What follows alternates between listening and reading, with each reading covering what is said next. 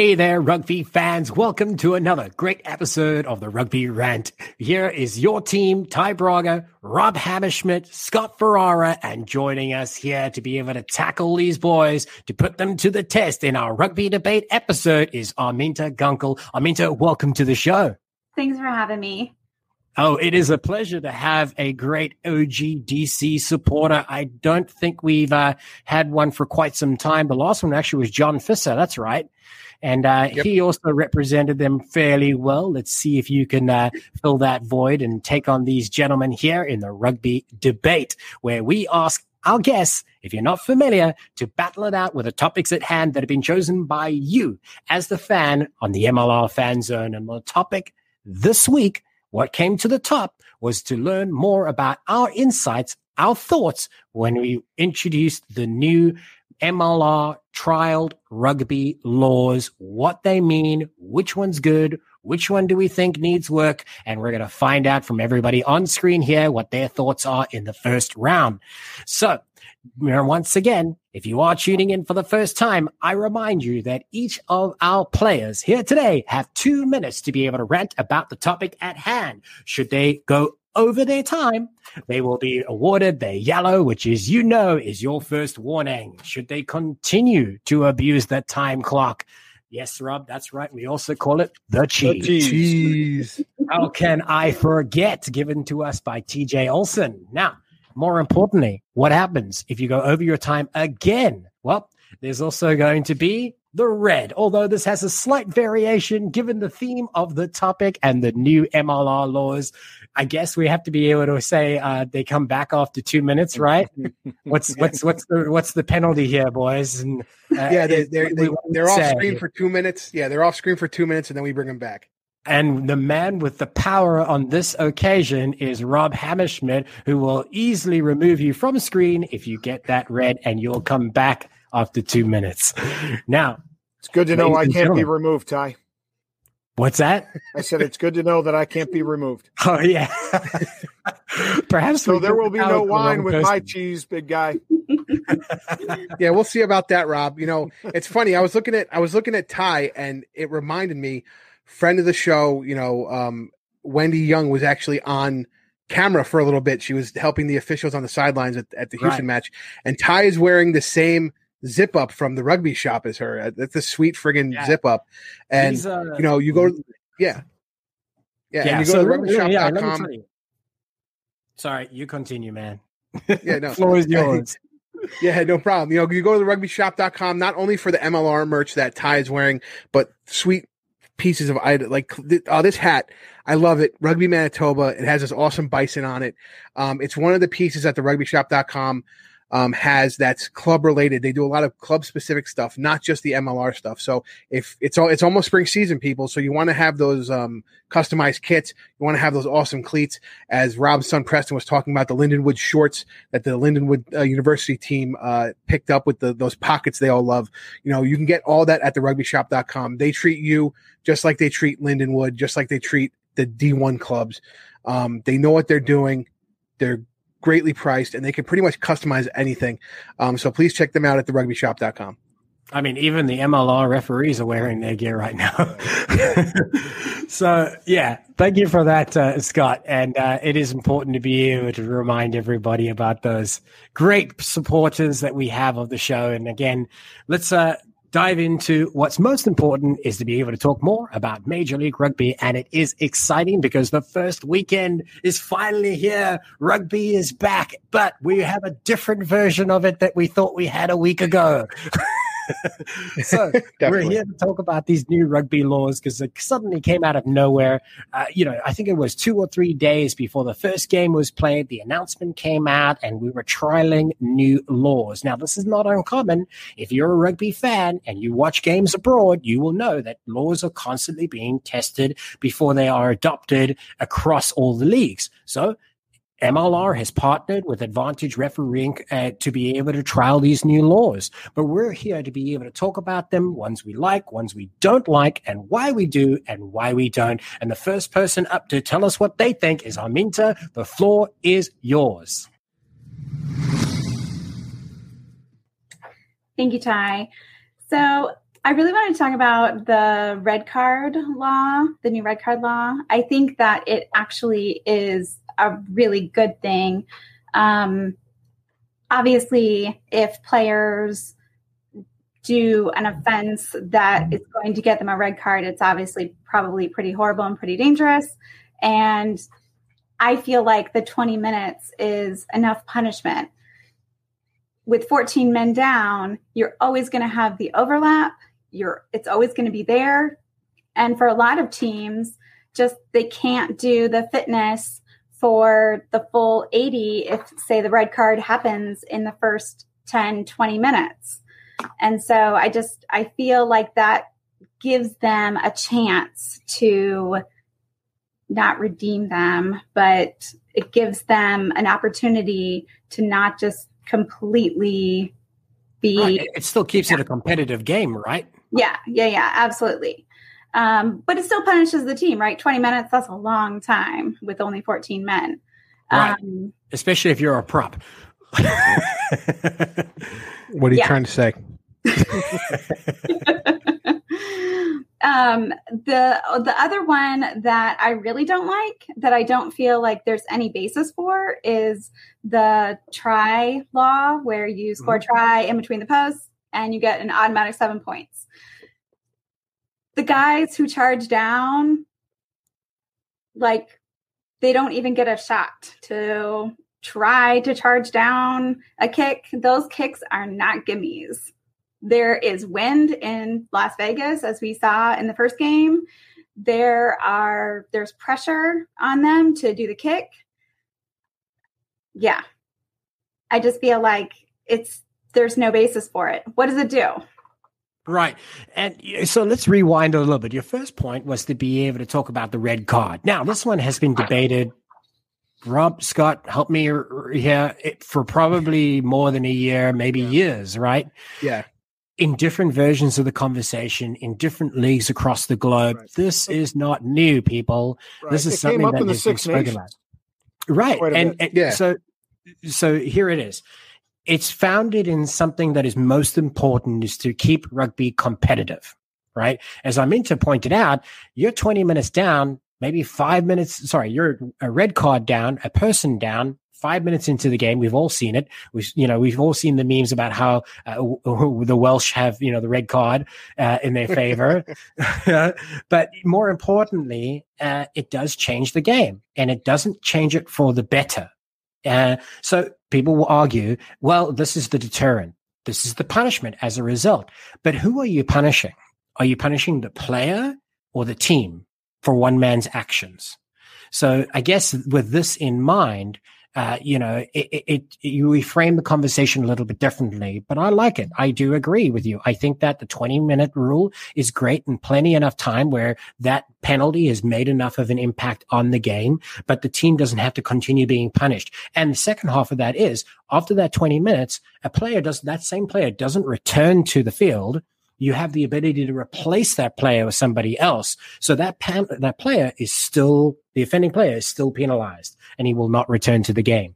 The second part of that you spoke about was the under the post seven points. If you put it down, um, you know, within the, the, the, the the same space going back from the uh, front to the back of the try zone area, uh, in zone area, whatever you want to call it, uh, it would be an automatic seven uh, you know what? I'm going to ask uh, uh, uh, uh, Scott to be able to tell us what he thinks about that one first. Just a quick answer, and then spring into your two minutes. Let it start now. All right, well, for that one, real quick, I'm not, I'm not so sure I like it, but let's get into something I do like. Um, let's get hot, baby. Uh, what I do like is the actual kick timer. So it's, it's something that's going to speed up the game a little bit. And as we know, um, tens tens like to get a little cheeky with setting up their kick. Um, and the, so the way it works is a try is awarded, and the referee. This is this is from two separate sources. The referee is supposed to say the kick time starts now, and then that's when they start the kick clock. And they have 60 seconds from when the referee says that phrase. And that, again, that official time is kept on the field. Um, so as we know, cheeky tens the trainer kind of lollygags out there with the with the the thing. He sets the he sets the ball. He looks at the post. He sets the ball. He looks at the post. He sets the ball. He looks at the post. Finally, it's like okay. He takes his 18 steps back. He looks at the post like the post fucking moved or something. He Take looks the at the ball again like the ball moved. yeah, you know he checks the wind. He's like, you know, and then finally he kicks the ball. But I like to speed them up. I like the restart because it kind of gives the momentum uh, to keep going. What I don't like is the scrum reset rule. So the scrum reset rule is after um, the, the first scrum is set, you only get a reset after that. And then what happens is the referee can decide one, if it's a free kick or two, if it's a penalty. And the reason I don't like that is because I do believe it will hinder teams that have a great scrum. Um, so it happened for Toronto. So for the example is Toronto, and I know we I've spoke about it with Doug Wilkie. They were in a position where their scrummage was really good. Um, twice it got it got reset. And because they didn't have the ability to do another scrum, they had to take the free kick and then they lost the possession. And really the scrum is what was keeping them going. So they kind of got hindered on that possession. And that could happen to a lot of teams and it shouldn't hinder what you're good at. Right, absolutely. So I'm going to stick on that point for just a moment because I really do think it's important and I want folks to be able to recognize what we're really discussing here. So the lore about the scrum reset was initially designed to be able to help the game become more quick, right? To be able to reduce the time wasting opportunities that players have in the past exploited to their advantage, whether it be to be able to catch their breath or to be able to slow the clock because they're only going to run out two minutes before the game's done, right? So this is a tool that's been used in their arsenal whether it be used for good uh, or bad, it's it depends on how you as a team decide to use that ability. So the very same thing will form eventually with this new set of rules. But what it has done, and why I personally don't enjoy the new Scrum rule in one part is because as Scott had pointed out, if this is one of the tools you have in your arsenal, if this is one of the great weapons that you have uh, to be able to use against your opposing teams that your scrums just absolutely dominate, why are you being restricted to use that? Right. So if you consistently will find yourself in positions five meters out, and here's the scenario just to consider you're five meters out from the line, collapse scrum, reset, collapse scrum, free kick or penalty. Well, no, my scrum's strong enough. If I set the scrum again, because I want to choose to, I can push them over and I can now draw five points from this more easily because I'm using my strengths, right? Does that ability still exist? Can I make that choice? I personally don't know the answer to that. Scott, can you offer further clarity? Yeah, no, it's it's you're you're not allowed to ask for a scrum, but here's the thing: you can always quick tap, and I think you know you have to you have that ability, and, and they're going to realize that in the next couple weeks. Um, sure, but if I, when quick tap, I'm still got 15 guys in front of me. I haven't sucked in. yeah, eight. but here's yeah, but you know what? You you retain possession. You know, it's not Mhm. it's not the free kick to the line out. And to be honest, if the referee, as we know, referees aren't the the most consistent in scrummaging um, penalties. So if you don't get the opportunity to get the penalty to kick for goal to get those points, you know you're limited into kick, like we said, kicking for touch on the free kick or a quick tap. right. And the I, it seems as though the quick tap would be your best option because your best option on the scrum isn't available to you. So I suppose that's the motivation is though is to encourage teams to be able to choose a faster option and to continue play. Um, so in that part, yes, I do agree that rugby in many forms of the game has become slow because of reset after reset after reset. Mhm. So they definitely and I totally agree. to it. Yeah. Yeah, no, I and I totally agree with that. I think they have to find a different way to to do this one. Maybe it's a scrummaging clock where you have 15 seconds to start the scrummage, and then after the third one, the the, the second reset, we go to this. You know what I mean? Right. And, you know, so this is why these are being trialed and, and will be continue to be tested throughout the season. Its true impact will only be noted come later in the season, right? Where more traditional teams have, uh, who have had success in that area might feel like they've been hard done by. But teams like OGDC, who actually last season had the worst scrum uh, record, uh, more recently, obviously brought in some help from Callum Gibbons uh, t- to boost it and did very well in this last game against Nola. And speaking about Nola, it's best we hand it over to their number one fan, Rob Hammerschmidt, to hear what he has to say. Go gold, baby. First of all, uh, here's my big criticism that they rolled these out the day before we're to start, you know, this regular season play. Uh, this should have been something implemented during the preseason. Granted, there wasn't a lot of preseason games to play, but at least it gave teams an opportunity to practice and an opportunity to apply and think about how they're going to use some of these uh, law changes. Uh, so, first, let me speak to the scrum resets. I agree with Scott. I agree with Ty. Uh, it puts the better scrummaging team at a disadvantage. So, I propose an actual tweak. My tweak would be allow them to a scrum reset, but they get to advance their scrum five or 10 meters more forward right? And what this would force uh, uh, the the opposing team to do is really try to batten down their scrum because they know they're going to put themselves into a position in which a kick, especially you know, you're if, if you're you know on either side of the fifty, is going to put them in a better position to actually uh, get three points, right? And it also gets them in a better position where now you know, you give away another penalty in the next scrum, you're going to be putting yourself on your back foot because they're going to be able to put it in the corner a little bit more easily instead of for that rolling maul that RUNY's famous for. So that's a change I would make. The second thing, I'm going to speak to the offsides line. I'm not a big fan of this one. Um, and the reason why is, you know, when you see the offsides line, it forces uh, scrum halves to be, it doesn't encourage them to harass their opposite nine right? It doesn't put scrum halves under pressure. As a matter of fact, you saw quite a few scrum halves just stand off in defense. Well, what's that do? That creates less space. It creates less of a likelihood for an eight man pick to go to a nine, right? Um, so I think it, for me, it stifles some of the creativity around the scrum that I like to see as a as a you know loosie and a number eight. And then yeah, uh, yeah and I just want to speak to one more uh, the red cards uh, here again. Um, you know, I do think it penalizes, like Ty said, uh, the team rather than the player. Uh, my concern is that what do you do for really egregious violations? We've seen red cards in which there might have been a high tackle that's uh, that that was was high. Yes, should the player be off? Yes, uh, but it's not that egregious. As opposed to a player who can't control themselves and throws a punch. Now we should see something that okay, uh, captain didn't do his job. Something got to that point where a punch was thrown then it should be something that the team perhaps suffers a consequence in order to discourage such dangerous play. I agree and disagree with that last one, and I'll tell you why. Mainly because I don't think it really addresses the initial thought that you had is that the difference between punishing the player versus the team, because the team would still be the, the one most to suffer. And then for those really, really bad cases, you have to be able to trust the you know the judgment post game the citing commissions. Not that we have one available to us but there has to be consequences after when it's reviewed. And on-field decision can't make that. The the highest and harshest penalty will come from a committee not from a referee. I understand that, except for I there's got to be some. yeah, yeah, exactly. I think there's got to be some consequence for the team that engages in the in, in foul play right? There's got to, I mean, we saw it in the LA game. It was very chippy, right? Mm-hmm. And so, you know, fortunately, the, the, the, the official was able to communicate to the teams and calm tempers. But let's say it got out of hand and somebody threw a punch. You know, there should be a consequence to that on the team because that was, I mean, we, if you right. watch the game, it was very much a, a, a team activity, right?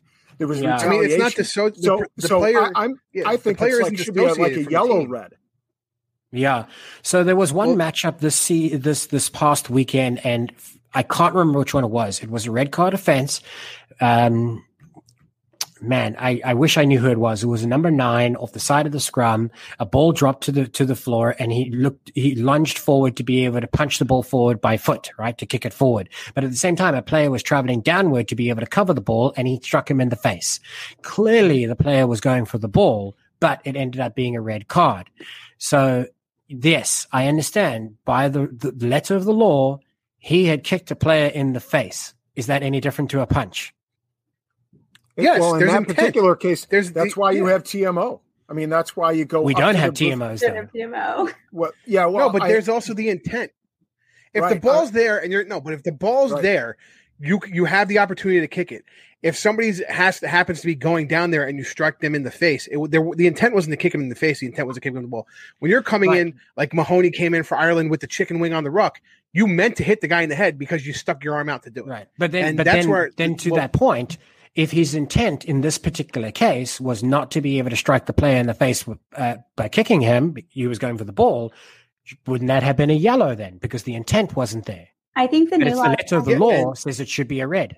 I think the new laws are actually to take out the intent of if you look Right. at the direction that like the southern hemisphere has gone and they actually implemented this in their super rugby as well and it seemed to work really well to be perfectly honest Right. you know what i mean like they have taken out intent and said here are the red card offenses what mitigates it are there mitigating factors It's Are no there- longer left up to to interpret largely to interpretation. there's interpretation. no there's Yeah. no referee interpretation and and and that's Yeah, but- I think that's what I struggle with is the fact that you know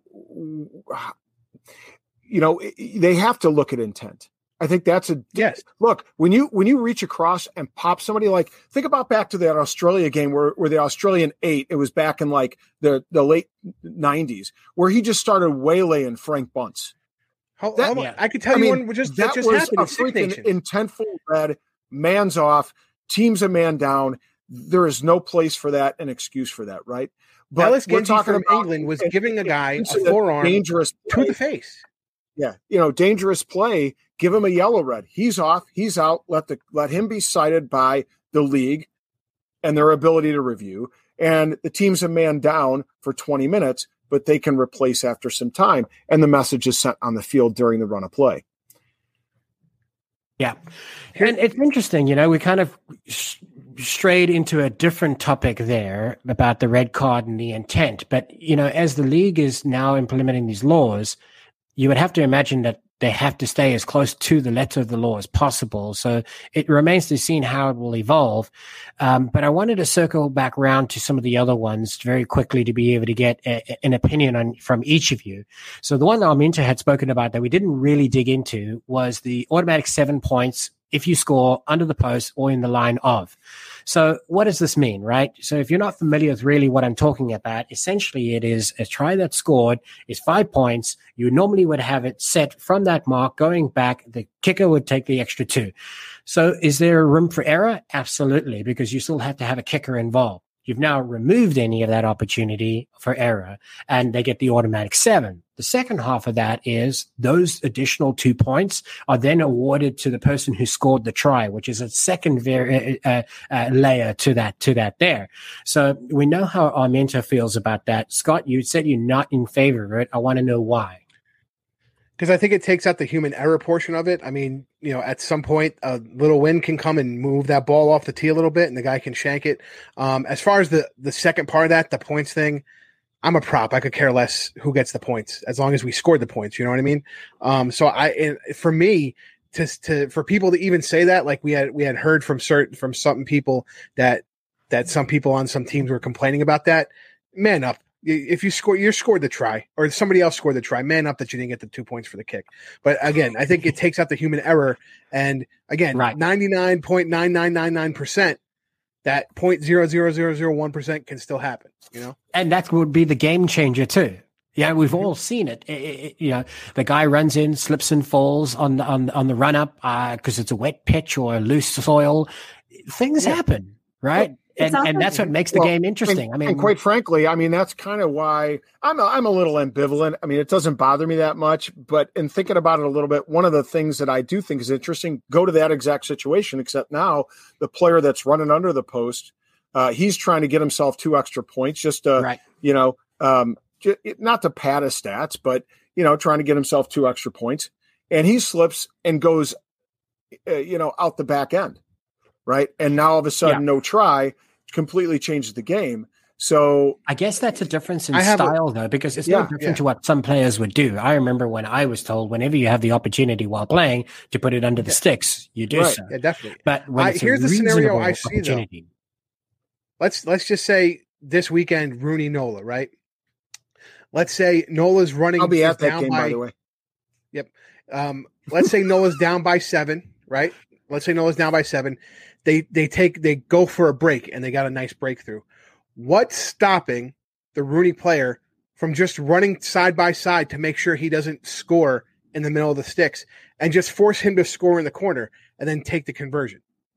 You know what I mean? So Well, then it's, it's defensively, quite why would frankly, you? it's on the Nola play, uh, Nola rest of the team to follow up and support, so the man can. No, no, I know, I know, but what I'm what. I'm saying on the defensive, but on the defensive side, if if if that's you know what my point is, it doesn't it doesn't go with the aggressiveness of a defense you want as a rugby as a rugby team or rugby player. If you wanna see. watch- I don't So think I don't think I don't think defensive players are thinking that way. Yeah, You're going to try to prevent them from scoring. There's, I mean, look at some of the quality kickers that we have. I mean, uh, what is Yeah. it? Robertson from OGDC had a phenomenal weekend. Uh, uh, you know, with the yeah, boot. but you know what? It Uh, could be Carl yeah, but it could be can windy like San anywhere. Diego. I But understand, it, but, you uh, could have know, just the win like San Diego. I don't think defense uh, players running a defense fullbacks are thinking about stuff like that when they're running back. They're thinking about stopping the guy from scoring. That's it. I'm, But you I'm could- telling you, we'll see when I- that situation happens what the knowledge is. I agree with Scott actually because that actually almost happened this weekend. Like if if OG had stopped Nola from scoring under the sticks, we would have Mhm. won. Right. they didn't Well, score the under shot this, clock had they been correct. Or sorry, sorry, wrong try. um, but you know, but you heard him saying like, it, you know what I mean? Like, Yeah, it, it can make a difference. I mean, sevens is when I think about so sevens players will often run on the inside line of a player who scored on the outside to prevent that charge inward to put it under the post. Now, I understand why because they have to drop kick, and that's Right. very difficult to do Right. at a stronger angle. These guys don't have that. Right. And they're trained kickers. They will kick a thousand balls to do so. For, for, you know, they will enjoy the easy points, but they won't be challenged by being on the outside. Then I go, oh no. Um, so it's interesting. You know, it, again, it comes down to tactics. If I was the coach, I would say, look, don't worry about the defensive. Just stop the guy from scoring the try. Don't care where he's going to score. Right. And then, you know, and then the second half, if I get one of my players to cross the white line, I'd say, put it down. Don't run it inside. There's, that's an opportunity for error again. So interesting points, differing opinions there. We kind of split on that one, it seems. I do want to, before we finish the segment, I don't think we gave quite enough time to be able to talk about the offside rule that Scott had highlighted, uh, sorry, that Rob had highlighted for us. So, Rob, perhaps now's an opportunity for those that aren't familiar with the rule or the law, as it may be best called. What are you talking about? So the when the nine feeds the ball in, that determines the offsides line. So therefore, even though the ball goes back to the number eight's feet, the scrum half, the the defensive scrum half, has to stay on his team's side of that that line where the ball was fed. And so basically, they can't harass the opposing number nine or number eight that's got the ball at the feet. Uh, and so we saw, you know, number nines would stand off about three meters to five meters away from the scrum in order to prevent that pick and pick and go by the number eight. And now closing a channel of attack. Yeah. Exactly. Exactly. Right. And, you know, scrummies are famous for this. It's almost like you, you- you're changing their personality, right? Because they're, they're meant to be in the middle of everything. They're meant to get in your face. They're meant to be on your heels on every occasion. And a lot of that has now been removed, right? Um, and, and and sorry to interrupt, but part of the art when I was a number eight, part of my art was uh was always okay. Um, if if I know my number nine is going to pick it up, I would open up my hips away from the opposing number nine, perhaps even you know accidentally step on his toes a little bit, make him uncomfortable back there because he's harassing my number nine. I mean that to me that was part of the fun the fun aspect about playing number eight. That's part of the gamesmanship, right?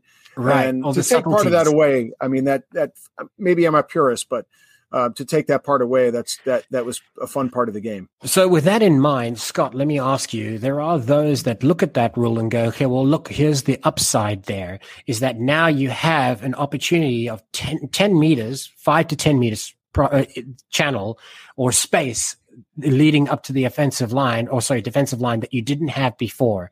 This will be opportunity to be able to run your set plays more evenly because you have more time before reaching that contact point. What do you think about that And I think that that's exactly why they're doing this rule is to open up those set plays in the back line. And you could equate it almost to what hockey does in their overtime. Hockey, when hockey, NHL goes into overtime, they play a, a three on three game and opens up more ice for you to score a goal and you can, it makes it look better. So they're looking to have that attack through the back line instead of, you know, having, having that scrum half on scrum half violence where the pass isn't as crisp out. Um, so I, I do think they they they're doing it for a more exciting game. I don't think it really has any safety concerns, but I do agree with Rob. This this is like a through line through a lot of the law trials. Is they're taking away the cheekiness of the game, and and that's the fun part for all of us guys. You know, it it was always you know um, Mhm. a- again, like Rob said, just giving giving the hip, the giving the hip to the opposite scrum half just to to get him off his game, which is an bit, art you know? form in its own right to be able to do it with subtlety that the ref doesn't know it's happening, but everybody else does. um, and, and it is an aspect of the game that I'm afraid the art of the scrum will continue to die a slow death in this direction. Um, you know, because there's been conversations about its impact in the game, and now with with the the reduced strategy that it has, uh, impact that has in the game, with the the feed being different, the position of the scrummy being different, the uh, how many times you can you can reset, the, the you know the choices you can make on certain parts of the field. You know, I guess here's the perfect opportunity to be able to swing it once around the table, and I'm going to ask on each of these laws, yes or no, for it or not for it, and uh, we'll close out this round there. So we'll start where we started this round before with Arminta. So when it comes to the offside law with feeding down the middle in the scrum, are you for it or against it? I'm for it. For I, it? I feel like that rugby union is uh, the scrum is a large part of it. And those cheeky number nines are fun to watch. They put pressure on the scrum, and the scrum is just it's part of the game. And Right. I feel like if you start to take that away, it loses some of its magic. 100%. Okay, I like that. Scott, your response? Uh, I'm for it. I think scrum halves get enough, you know, stuff. So I th- I'm for it. I think it opens up the it, it opens up the possibilities of, of cleaner backline play. Okay, so you like the space, the extra space there, the set play opportunity. Correct. All right. Uh, uh, Rob, I know we gave you plenty of opportunity to remind us again your final stance. Now, I'm having heard against- what you heard. I'm against it. I, I like that uh, little bit of battle between nines at the back of the scrum. I like uh, the Okay. number eight being involved. So um, I'm against it. I say go back to the the standard that's been that way for. All right, I'll ask you though in quick response here. Short answer: the the seven points automatic, uh, yay or nay? I I could really care less. It doesn't Okay. bother me one way or the other. Never scored any points. No, listen, hey, hey, no, no, no, no. But the, the you remember when they changed the penalty try to an automatic seven? That's true. Like, That's true. You know, I remember coaching a game. They never told us at the high school level, "Hey, we're going to make, we're going to trial these laws." I never got an email, never got any notification. All of a sudden, they score. They mark. We have to march back and kick it. I'm like, "What the hell happened?" And then uh-huh. you know, this the referee explained it, and and I was upset then. Now it doesn't even matter. So right. I get you. it- I get you. Yeah, just becomes a part of the norm. Okay, so Scott, final answer on that one. Um, I, I'm not a fan of the seven points, and here's the difference with the thing Rob described about the penalty try. The penalty try is supposed to penalize somebody for clearly blocking the points that are going to be scored versus just giving it points to an offensive play because of where you spotted the ball. That's where I think there there is a difference between the seven for penalty and seven for this. yeah, I recognize that. Remind me again. What was your answer on that one? Yeah, I, I'm not a fan of it. Not a fan. Okay, and uh, obviously we know Arminta, your answer, but tell us one more time. Not a fan. I just I feel like it brings excitement to the game that you're waiting, holding on bated breath, that Mhm. your kicker doesn't screw up, screwed up even five meters away. Yeah. Happen. Getcha. Okay, quickly, one more time around the table. The kick clock. Uh, kick clock thoughts, Arminta. Um, it speeds up the game, and I completely agree with it. Excellent. Scott, What she said. even shorter. Can you do it, Rob? Yes. I like it. well, there you have it, Rugby Red fans. It is an opportunity to learn more about these new laws, how they will be used, how should they be used, in our opinion, and whether we'll find out whether they work or not will come to be at the end of the season. For now, we know what we think about it. We'll continue to watch it as we learn more throughout the season. But before then, let's go ahead and take a quick break as we learn more from one of our sponsors. Tighthead Brewing Company is Chicago's premier location to watch rugby and enjoy quality ales and lagers for all seasons. Located in Mundelein, Illinois, in the heart of Lake County, owner Bruce Durr and the Tighthead staff will ensure you're kept well hydrated so you don't miss a single scrum. Tighthead Staff Room is like the familiar rugby clubhouse in which friends and families can meet, socialize, and enjoy the action of every Major League Rugby Derby that will electrify the 2021 season. Join us weekly for the watch party. The NOLA Gold this week play host to Rugby United New York. The watch parties will happen every week through the season up to the Major League Rugby final on August 1st. Hey, Chicago, when you want rugby, Tighthead Brewing Company will satisfy your thirst. Tighthead, it's worth more than a try.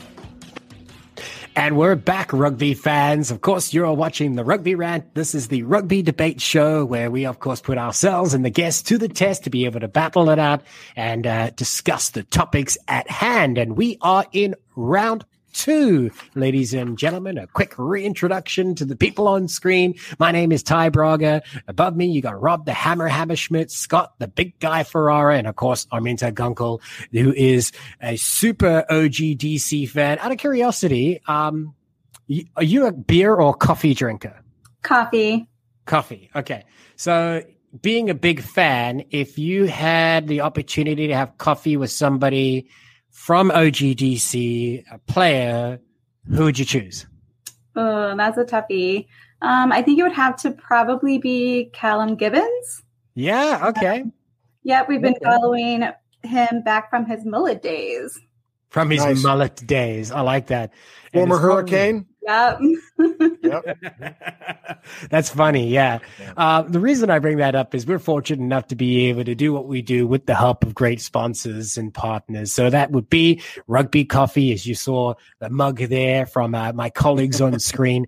Rugby Coffee is truly a brand that lives exactly what it says. And when it personifies the spirit of rugby, trust me, they certainly do because they give a big chunk of what they do, of their proceeds, back to building rugby communities across the globe and helping it develop across many continents. They have ambassadors as far as Sri Lanka and all the way to more close by in Canada with DTH van der Merwe being one of the ambassadors for them, who we recently had on this show. Yep. And uh, that also leads me to the opportunity to talk about that Giltini because the topic at hand is to be able to discuss the action over the weekend because we are all excited to be able to learn about rugby, how it took place, what are our thoughts, what are our insights, and we're going to dig deep. But we couldn't do it for all of them, so we picked the one that we know uh, people were most interested in was the much anticipated debut of the Giltinis.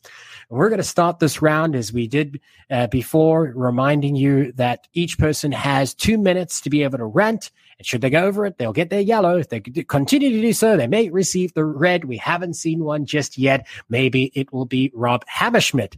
So let's hand it over to him to find out what his thoughts may be when it comes to the LA Giltinis and the Free Jacks. Well, actually, I may get the red uh, because uh, I'll say this: I, in spite of the fact there were no sta- uh, fans in the stands in that uh, New England LA match, I thought the pitch looked phenomenal. I thought the venue looked phenomenal. I thought the camera angles were phenomenal. And um, I tell you what, they they can manage the fan angles when fans return, but what a brilliant, brilliant sight for the first ever LA match. It was impressive, and I know the guys in the pitch had to have felt like they were in the best stadium ever, uh, being in that situation. Uh, I, I want to talk about and address the fact that um, a lot of people complain about the broadcasting of the L, uh, uh sorry, of the San Diego um, match uh, with RUNY. Um, look, uh, quite frankly, talk to my friend Nick Gambino. Shout out to Nikki G. he was actually involved in the planning of putting that facility in place so that San Diego could play there. And what he told me is this is they had about a month and a half to actually get that organized, just having it in Vegas, right? And there were about five venues to choose from. All of them were turned down by the city because of COVID restrictions. So they had very few options in, in place. Sam Boyd Stadium was not one of them because the LA, uh, sorry, the Las Vegas Raiders control that. To play there, it would have cost them $400,000 in fines. Okay. You don't want to take that loss. Um, ultimately, they had a week and a half to prepare the venue that they ultimately allowed to play on. Okay, and and that was after permits were were uh, trialed. That's after after dealing with all the red tape involved from the health department and and uh, the the state health department dealing with the state itself. They had two senators and a mayor there dealing with the Parks and Rec, uh, dealing with all the bureaucracy that they had to deal with to put that on. Uh, they did a heck of a job. And by the way, to a man, I am told that the San Diego players were ecstatic about the surface itself. They thoroughly enjoyed playing there. Um, and quite frankly, 50 to 60 mile an hour winds, which they were experiencing, I don't care what kind of post you're going to put up there, it was going to be problematic. So give the guys a break. Okay. I'd rather see that game from the cam- camera angles it was put on than not see the game at all. Done deal. Right. I think that it's important that you made or get, took the opportunity to be able to let people know about some of those challenges. Because I mean, look, at the end of the day, here's a team, much like everybody else under COVID conditions, has had to move and think very quickly and on their feet. And they did a great job considering the challenges and the obstacles that stood in front of them. But they still provided a good rugby product. Right. So there are some wins and we need to be able to keep that in sight that rugby started again. Was it the packaged, polished product that you had come to expect? Probably not. However, the victory is is that rugby continued. It was a good game. It was a well thought out uh, uh, uh, strategy that that you know that under the conditions they had to make it work. You know, yep. so yeah, I mean, I think that's fair. Um, there's obviously a lot of difference in opinion, so I'm glad that you addressed that. In fact, let's just continue in that theme and hear what Scott has to be able to share. Um, I, I agree with Rob about the San Diego and the RUNY match. And here's the other thing, you know, with those 50 and 60 mile an hour winds, you can't use a scissor lift. It's unsafe. So they just had to keep the camera on the ground. There's nothing you can do about that. Um, but going into another point that Rob didn't speak about, um, a lot of the broadcast teams weren't on site to watch the match. So they're watching exactly what we're watching. So going back to the RUNY San Diego match, Scott Green had a great microphone on him. He's he projects his voice but the wind is howling so much that that's what you're getting on the feed. So you miss things like when he talks to somebody and maybe sends them off, especially when the camera's not on there. So me as a fan, I picked up on the two yellow cards RUNY got, but the broadcasting team didn't. And you have to realize the broadcasting team not only is trying to listen, trying to watch, they also have producers in their ear telling them this is happening and that's happening and this is happening. So it's and not like the they're just paying attention. yeah, too. Yeah, yeah you have the referee in your ear and and sometimes you're just hearing because of that wind um, you have you're going to have those commu- commit miscommunications. And to be honest, every broadcaster that broadcasts for the MF, M, um, MLR has been doing this for a while. So it's not like they're not professional. I mean, they, I mean, Down Stanford, Mike Powers, Pete Steinberg, Matt McCarthy. I mean, those guys are the pinnacle of what we expect out of broadcasters, and they did the best they could with what they had. Um, I do think that it's going to get better. I do feel bad for the way it went down for that Legion match, but that wasn't the only match there. And for people to compare any of anything going on in the Coliseum to any of the other stadiums, the Coliseum has been around since the 20s. The Trojans have been playing there since the 20s. They've been televising football games there since the 60s. So it's set up for football, and the Trojans currently play there, and you know, on on ABC every week in, in college football season. So you can't compare that to Aveva Stadium, which just opened up, or the Gold Mine, which was which was a purpose built baseball stadium, and you have to figure out the angles that now has a rugby pitch. So you know, for the people, you know, saying, "Oh, but the Coliseum, yeah, it's the Coliseum. If this is the purpose it was built for. They've been televising events there for forty years, including two Olympics and another Olympics coming up." Yeah, I suppose you have to be able to look at it through two different lenses. Excuse the pun, right? Uh, but you have to be able to recognize, okay, there's the feed from the rugby network, which by the way, amazing achievement, right? To be able to offer free access to rugby content uh, that is North American focused in that manner has not yet been achieved, right? And they've done it successfully with partners at uh, Rugby Pass. More importantly, then you have to be able to decide, okay, the additional layer above that is what's going to be the game of the week, the CB, what's going out in CBS, what's going out in Fox. So as Rob had opened it up, and you had so uh, eloquently also added to Scott, is the Coliseum is a purpose-built stadium uh, with broadcast in mind. So yes, its product is going to be more polished. Then you look at the other half of it, and I guess why people are upset is why some people may be upset is the difference between those two different broadcasting standards that begs the question, what is the standard? You know and and before we jump and dig further into that let's hear more from Arminta, who I'm sure has her own thoughts. I do. I mean, I think that LA knew exactly what they were doing when they picked the Coliseum. They knew exactly what they were doing when they picked their big stars. You know what I mean? I, I think they they put on a spectacular, entertaining show. That's exactly what they did. I don't think that the San Diego and RUNY game was any less of a game and I don't just because the broadcasting was a little eh because of you know 40 to 50 mile per hour winds and last minute covid hoops that they had to jump through. You know what i mean? It's it will go up. The standards will go up i i don't even think you can compare them really yeah it's difficult i mean you shouldn't be putting them in the same category um and I suppose to that point, it isn't in the same category because they've clearly said, hey, this is a CBS broadcast quality stadium. That's why we want to be able to put this one on the airwaves. And in, in, in similar fashion, you have the Sabercats who were the Fox uh, uh, game of the, the week, right? Uh, that's a purpose built rugby stadium right? And so they have that in mind. Now, again, San Diego and the Legion game didn't have that. So we recognize that. Um, but I guess, again, it's difficult to be able to answer this one, but it's an important question to ask because other people are asking it. If you knew it wasn't up to scratch, could you have pulled that plug and not showed that game? Or do you go absolutely ahead and do not. it? I th- no, no, that that's so That's- unfair that's to do to the not. fans of RUNY and the fans of San Diego, right? And I- completely unfair. And Yeah. and to those people that criticize that feed, go pound freaking sand, right? Yeah. I'd rather be able rocks, to watch baby. what I saw than than not be able to watch my team if I was in either one of those cities. I 100% to, agree to with you there. underscore my other point, and it is that that um, to, to- for those guys that put that on, it was an amazing feat given the short order and time they have to do Mhm. all the red tape they had to go through.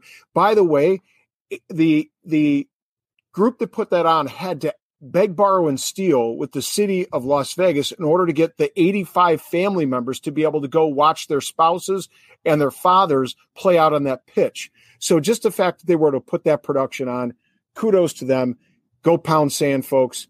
Don't watch it if you don't like it. Watch another feed. That, Right. Exactly. And it was why- free, right? So Yeah, it's Yeah. it's free. And when's the, guess what? When's the last time we watched the MLR? A friggin' year ago. So what do you got to complain right. about? If you don't like people it, need to watch Yeah, Six Nations. people Hey, need I- to temper their expectations. Yeah, and I would have paid Seriously. fifty. You would have had to pay fifteen or twenty dollars like two years ago to get that crap that we get from uh, what's that? Uh, Flow. uh, uh, yeah, Flo Rugby, right? And you get a, a feed that's just as bad. This was free, at least. You could make your Well, choice. Exactly. And there's so many victories that that are being overlooked. The fact that, you know, first up is that you could continue playing rugby. We returned to rugby, right? You had the ability to view it and you could view it for free. It wasn't on a streaming service that was behind a paywall. MLR knows and recognizes to grow the game, you can't put this behind a paywall, and they have Exactly. made that commitment hundred right? To, to make sure that you can watch it. And they did it in the most convenient way. You could have it on your phone. You could look it up on online. You have access to rugby and it's a home for you. It's not as, as Commissioner Killebrew had said in the interview with us, you're not renting your home anymore, right? You're buying that space. It's yours to do what you will with it and to share the game in the way that's, that's best suited to your, your audience. Lots of wins. I think also that there were Yep. that that there are also things that were being overlooked. The Houston game. If you guys watched the coach interviews during the Houston game, they couldn't not figure out how to talk to the coaches. And Mhm. you had to have one of the ear things off because the coaches were like, I can't hear you. I mean, they're just gonna be bumps. That's that's all it is. Right. And you know what I mean? It's week one. Right. We're not we're not suggesting here that it wasn't that it was a perfect setup, right?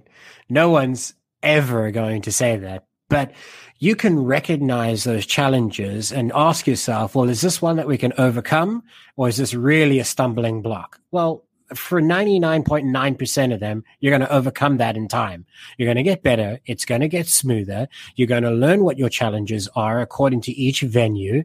Now, MLR has not been doing this very long. If you compare that feed to uh, professional sports in the US or professional rugby leagues across uh, uh, the pond, you can't. It's not a fair comparison, right? And they're paying for everything, right? Right. So, but what most people want to know, and they want to hear it from you guys because that's why they're tuning in. If there's a bronze, sorry, a gold, silver, and bronze winner on broadcast value and viewer experience, who are they? And I'll start it with Rob. Well, I, I think LA is the gold standard, right? I mean, but obviously, I think it speaks to Scott's point, right? It just that was a purpose-built stadium. They've hosted Olympics there. They've hosted so many football, you know, nationally televised, you know, football games from Rose Bowls to, you know, whatever have you. So um, that would be your gold standard. Um, you know, I, I, think the NOLA game um, wasn't. You know, they had some decent angles. It was uh, it was from the non um, fan side, but of course they want to get all the fans in there. For those that don't know, um, the actual uh, one side of the stadium that doesn't have any stands at all. It's out in right field. Um, you know, do you want fans to be able to see fans in the feet or not? So they had to view from that side, which is on the the scissor scaffolding. Um, and obviously, you know, the the feed from San Diego or Las Vegas was uh, has things to work on, but uh, kudos to them for putting on uh, the product so we all could see a game. Right. So just to to confirm, gold is LA, yeah. silver is NOLA, yep. and of course, lastly is uh, Legion in their yep. uh, temporary venue. Yep, exactly. Okay, so let's hear from Scott. Um, LA is the gold standard. I put um, Houston at the the silver level, Houston and, and, Austin at the silver level. I put the NOLA match at the at the bronze level, um, only because again there was a couple little minor things that they're still trying to tweak there. Um, and then I wouldn't I wouldn't even have the San Diego one medal if you're comparing the three.